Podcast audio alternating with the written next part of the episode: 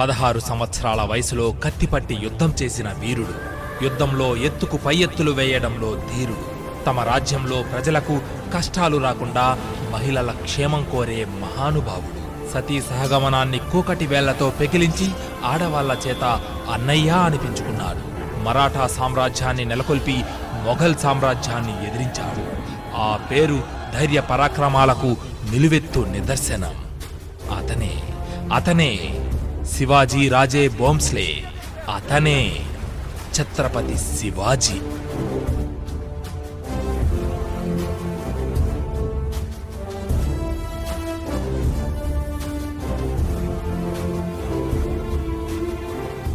ఛత్రపతి శివాజీ క్రీస్తు శకం పదహారు వందల ముప్పై ఫిబ్రవరి పంతొమ్మిది వైశాఖ మాసం శుక్లపక్ష తదియా నాడు పూణే జిల్లాలోని జునే పట్టణంలో శివనేని కోటనందు జన్మించాడు. తల్లి పేరు జిజియాబాయి తండ్రి పేరు షాహాజీ. తన తల్లి అయిన జిజియాబాయి సంభాజీ తరువాత పుట్టిన వాళ్ళు అందరూ మరణిస్తూ ఉండగా శివై అంటే పార్వతీదేవి పేరు శివాజీకి పెట్టుకుంది. శంభాజీ శివాజీ అన్నాదమ్ములు.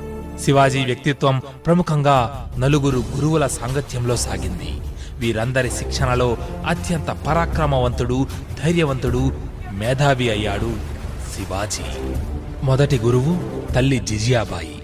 బాల్యంలో ఆమె చెప్పిన కథలు శివాజీని పరాక్రమవంతుడిగా తీర్చిదిద్దాయి. రెండవ గురువు దాదాజీ కొండదేవ్. ఈయన దగ్గర రాజకీయం యుద్ధతంత్రం నేర్చుకున్నాడు. మూడవ గురువు తుకారాం. ఈయన దగ్గర సామాజిక సామరస్యతను నేర్చుకున్నాడు శివాజీ. ఇక నాల్గవ గురువు సమర్థ రామదాసు. వీరి దగ్గర ఆధ్యాత్మిక హైందవ పరిరక్షణనే జీవిత పరమార్థమనే విషయాన్ని నేర్చుకున్నాడు. ఈ విధంగా శివాజీ వ్యక్తిత్వం అన్ని రకాలుగా అత్యంత శ్రేష్టమైనదిగా తీర్చిదిద్దబడింది. ఓసారి శివాజీ తండ్రి అయిన షాజీ పన్నెండు సంవత్సరాల శివాజీని కూడా తను పనిచేస్తున్న బీజాపూర్ సుల్తాన్ దర్బారుకి తీసుకువెళ్ళాడు. సుల్తాన్కి సలాము చేసిన తండ్రి కొడుకుని కూడా సలాము చేయమన్నాడు. అయితే పరాయి రాజు ముందు వంగి సలాము చెయ్యను అన్నాడు శివాజీ. తండ్రి శివాజీ ధైర్యాన్ని మనసులోనే అభినందించాడు. బాల్యం నుండి అంతటి దేశభక్తి జాతీయ అభిమానం కలిగిన వాడిగా శివాజీని తీర్చిదిద్దింది ఆయన తల్లి జిజియాబాయి. పదహారు వందల నలభై ఐదవ సంవత్సరంలో శివాజీకి పదహారు సంవత్సరాల వయసు. ఆ వయసులోనే కత్తిపట్టి వెయ్యి మంది సైనికులతో పోరాడి బీజాపూర్ సుల్తాన్ ఆధీనంలో ఉన్న తోర్నకోటపై దాడి చేసి స్వాధీనం చేసుకున్నాడు. పదహారు వందల నలభై ఏడవ సంవత్సరంలో కుందన్ రాజ్గఢ్ కోట మరియు పూణే దక్షిణ ప్రాంతంపై పట్టు సాధించాడు. పదహారు వందల యాభై నాలుగులో పశ్చిమ కొంకన్ తీరాన్ని గెలిచాడు. ఓటమి తప్పదు అన్న ఆలోచన వస్తే యుద్ధం నుండి తప్పుకోవాలి. అనువైన సమయం వచ్చినప్పుడు దాడి చేయాలి దక్కించుకోవాలి. దీనిని ప్రపంచానికి మొట్టమొదట పరిచయం చేసింది శివాజీ. దీన్నే గెరిల్లా యుద్ధమని అంటారు. పదహారు వందల యాభై తొమ్మిదిలో బీజాపూర్ మహారాజు కోపానికి హద్దులు లేకుండా పోయాయి. కారణం శివాజీనే. అప్పుడు ఆ యువరాజు యుద్ధం ప్రకటించారు. వేల సైన్యంతో వచ్చిన ఆ రాజుపై యుద్ధం చేయలేను అని శివాజీ ముందుగానే గ్రహించి పోరాటాన్ని ముమ్మరం చేశాడు. తరువాత ఆ రాజు చర్చలకు రమ్మని పిలిపించాడు. శివాజీ కూడా చర్చల కోసమే ఒంటరిగా వెళ్ళాడు. ప్రమాదం తప్పదని గ్రహించిన శివాజీ నవంబర్ పదిన అఫ్జల్ ఖాన్ని చంపేశాడు. శివాజీ అన్ని మతాలను గౌరవించేవాడు. తన రాజ్యంలో ముస్లిం సోదరులను కూడా పెద్ద ఆసనాలపై కూర్చుని పెట్టేవాడు. గుళ్ళు గోపురాలతో పాటు ఎన్నో మసీదులు కూడా కట్టించాడు.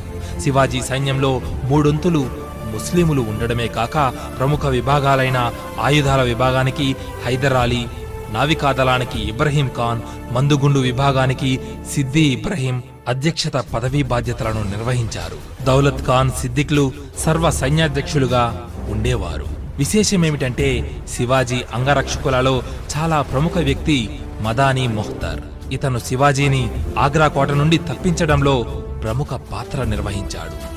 శివాజీ మహిళల క్షేమాన్ని కాంక్షించేవాడు. ఇందుకు ఓ చక్కని ఉదాహరణ చెప్పుకోవచ్చు. శివాజీ సైనికులు ఒక అత్యంత సుందరమైన ముస్లిం యువతిని బలవంతంగా తీసుకువచ్చి శివాజీ ముందు హాజరుపరిచారు. వారి చర్యను అభినందించి శివాజీ బహుమానమిస్తాడని వారు అనుకున్నారు. అయితే సైనికులను హెచ్చరించి శివాజీ ఆమె కాళ్ళపై పడి తల్లి నా సైనికులు చేసిన పనికి క్షమించు. నా తల్లి కూడా ఇంత అందంగా ఉండి ఉంటే నేను ఇంకెంత అందంగా పుట్టి ఉండేవాడినో అని ఆ ముస్లిం యువతిని సకల రాజలాంఛనాలతో ఆమె ఇంటికి క్షేమంగా పంపించాడు శివాజీ. ముస్లిములు అన్యమతస్థులు ప్రముఖంగా మహిళలకి ఎనలేని గౌరవాన్ని ఇచ్చాడు.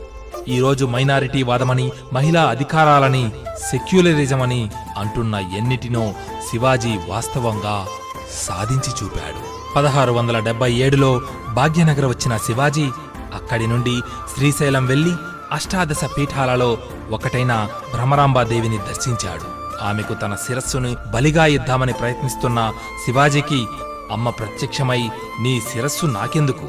నీ అవసరం దేశానికి చాలా ఉంది. నీ మేధస్సుని క్షాత్రాన్ని ధర్మరక్షణకై వినియోగించు అని పలికిన అంబ శివాజీకి ఒక ఖడ్గాన్ని కానుకగా ఇచ్చింది.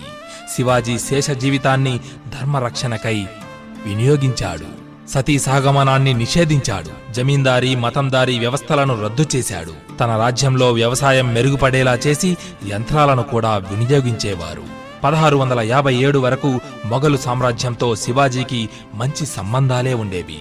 ఔరంగజేబుకు తాను చేసే యుద్ధాలలో శివాజీ చాలా సహాయం చేసేవాడు. సహాయం ప్రతిఫలంగా బీజాపూర్ కోటని అడిగాడు శివాజీ. కానీ ఔరంగజేబు దానికి ఒప్పుకోలేదు. పదహారు వందల యాభై ఏడు మార్చిలో సామ్రాజ్యంపై శివాజీ అనుచరులు దాడి చేశారు. దాంతో మొఘలులకు శివాజీకి శత్రుత్వం ఏర్పడింది. సూర్యోదయం నుండి సూర్యాస్తమయం వరకు యుద్ధం చేయాలి అనేది ధర్మం. శివాజీ మాత్రం ఔరంగజేబు మేనమామ అయిన సైస్తు ఖాన్పై పదహారు వందల అరవై మూడు ఏప్రిల్ పదమూడున అర్ధరాత్రి దాడి చేశాడు. మొఘలు సైన్యాన్ని దెబ్బ కొట్టడంతో కుమారులను చేతివేళ్ళను పోగొట్టుకున్న సైస్తు ఖాన్ పూణే వదిలి ఆగ్రాకు పారిపోయాడు. శివాజీని చర్చలకని పదహారు వందల అరవై ఆరు మే ఇరవై తొమ్మిదిన పిలిచి ఆగ్రాలో బంధించారు. అక్కడి నుండి అతనిని ఆఫ్ఘనిస్తాన్కు పంపించాలని ప్రయత్నించారు. కానీ అది తెలుసుకున్న శివాజీ అనుచరులు అతన్ని తప్పించారు. పదహారు వందల డెబ్బై నాలుగు జూన్ ఆరవ తేదీన ఆనందనామ సంవత్సరం జ్యేష్ఠ శుద్ధ త్రయోదశి గురువారం నాడు క్షత్రియ కులవతంస సింహాసనాధీశ్వర మహారాజ ఛత్రపతిగా శివాజీ మహారాజుగా పట్టాభిషేకం జరిగింది. శివాజీని అంతం చేయాలనుకున్న అతని శత్రువులకు శివాజీ రెండవ భార్య అయిన సోహ్రాబాయి ఆయుధంగా మారింది. శివాజీకి ఇద్దరు కుమారులు. మొదటి భార్య కొడుకు శంభాజీ ఇక రెండవ భార్య కొడుకు రాజారాం. శివాజీ రాజ్యంలో శంభాజీ మాటలు ఎక్కువగా నెగ్గడంతో అది చూసి ఓర్వలేని సోహ్రాబాయి శివాజీ శత్రువులతో చేతులు కలిపింది. శివాజీ ఎక్కువగా శంభాజీని ప్రోత్సహించేవాడు. శివాజీ చనిపోయే ముందు అతనికి తొలు వాంతులు విరేచనాలు అయ్యాయి. చూస్తుండగానే శివాజీ మంచం పడ్డాడు. అది అలుసుగా తీసుకొని అతని రెండవ భార్య సోహ్రాబాయి శివాజీకి విషమిచ్చి చంపింది అని